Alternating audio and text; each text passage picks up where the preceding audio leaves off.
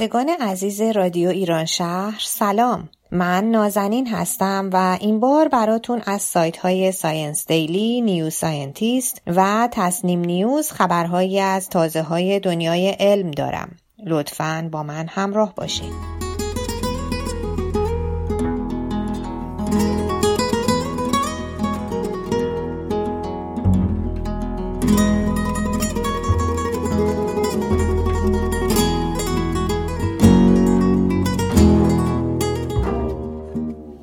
تبدیل زباله پلاستیکی به گنج هر ساله 80 میلیون تن پلاستیک در سراسر دنیا تولید می شود و بسیاری از تحلیلگران پیش بینی می کنند که همراه با روند افزایش بازار پلاستیک تولید این محصولات تا سال 2050 میلادی چهار برابر شود. بیش از 75 درصد این مواد پلاستیکی پس از تنها یک بار مصرف به دور انداخته می شوند و دست آخر بسیاری از آنها سر از اقیانوس ها و آبراه ها در می آورند که باعث زیان رسانی به حیات وحش و گسترش سموم می شوند. مواد پلاستیکی به دلیل داشتن پیوندهای بسیار محکم کربن کربن در طبیعت یا محلهای دفن زباله از بین نمی روند.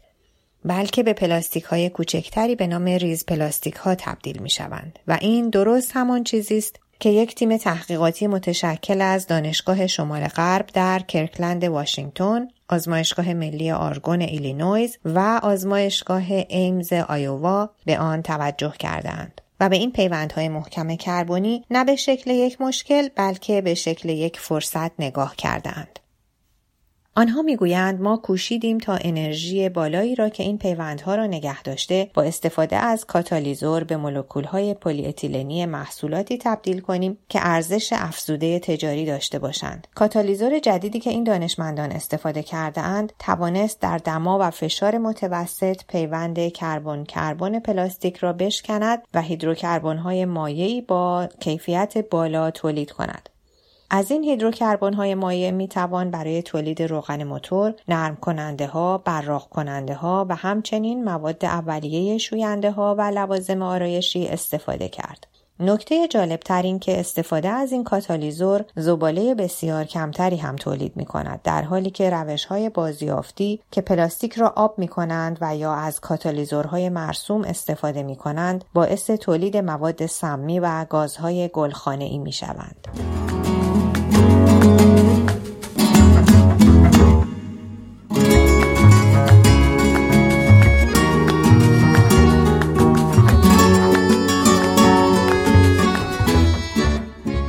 پنجاهمین سالگرد اینترنت همه چیز با یک پیام اشتباه شروع شد. غروب 29 اکتبر 1969 یک دانشجوی برنامه ریز به نام چارلز کلینگ می‌خواست پیامی را از کامپیوتری در دانشگاه UCLA کالیفرنیا برای دانشجوی دیگری در مؤسسه تحقیقاتی استنفورد بفرستد. جایی که بیش از 500 کیلومتر با کالیفرنیا فاصله دارد. پیام login بود و همین که کلینگ دو حرف اول یعنی L و O را تایپ کرد سیستم کامپیوتر از کار افتاد.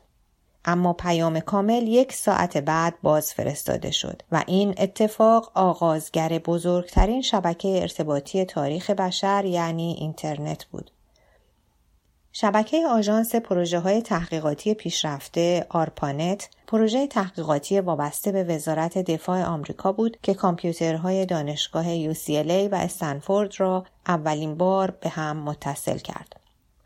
بعد در دسامبر همان سال کامپیوترهای دانشگاه کالیفرنیا در سانتا باربرا و دانشگاه یوتا در سالت سیتی نیز به هم راه پیدا کردند. در سال 1972 آرپانت بین المللی شد و با نروژ شبکه کامپیوتری تشکیل داد. کامپیوترهای این دو کشور در ژوئن سال 1973 با لندن نیز ارتباط یافتند. این شبکه کامپیوتری در سالهای 1981 تا 83 ارتقا پیدا کرد و از همان زمان بود که این ارتباطات کامپیوتری به نام اینترنت شناخته شد.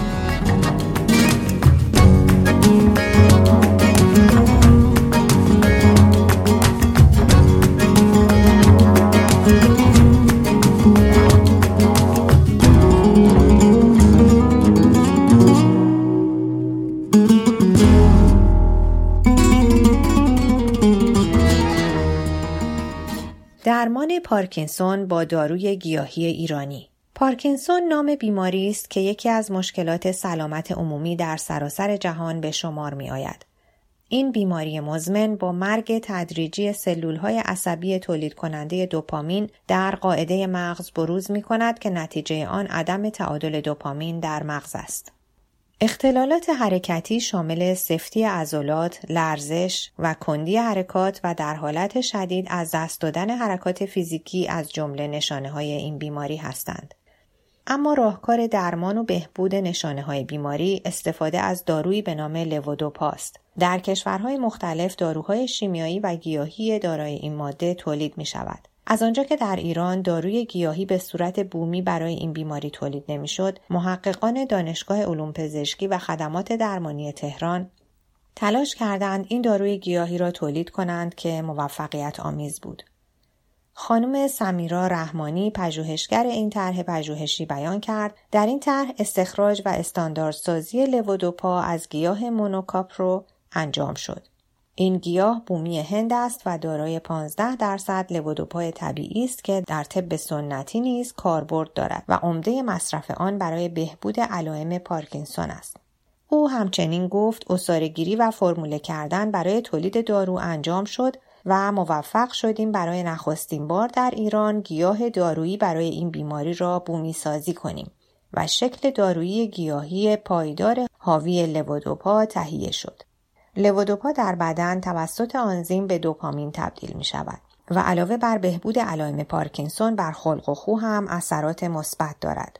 خانم رحمانی افزود در صورت دستیابی به دانش فنی تولید امکان خودکفایی کشور در زمینه صنایع داروسازی به ویژه داروی لوودوپا فراهم خواهد شد.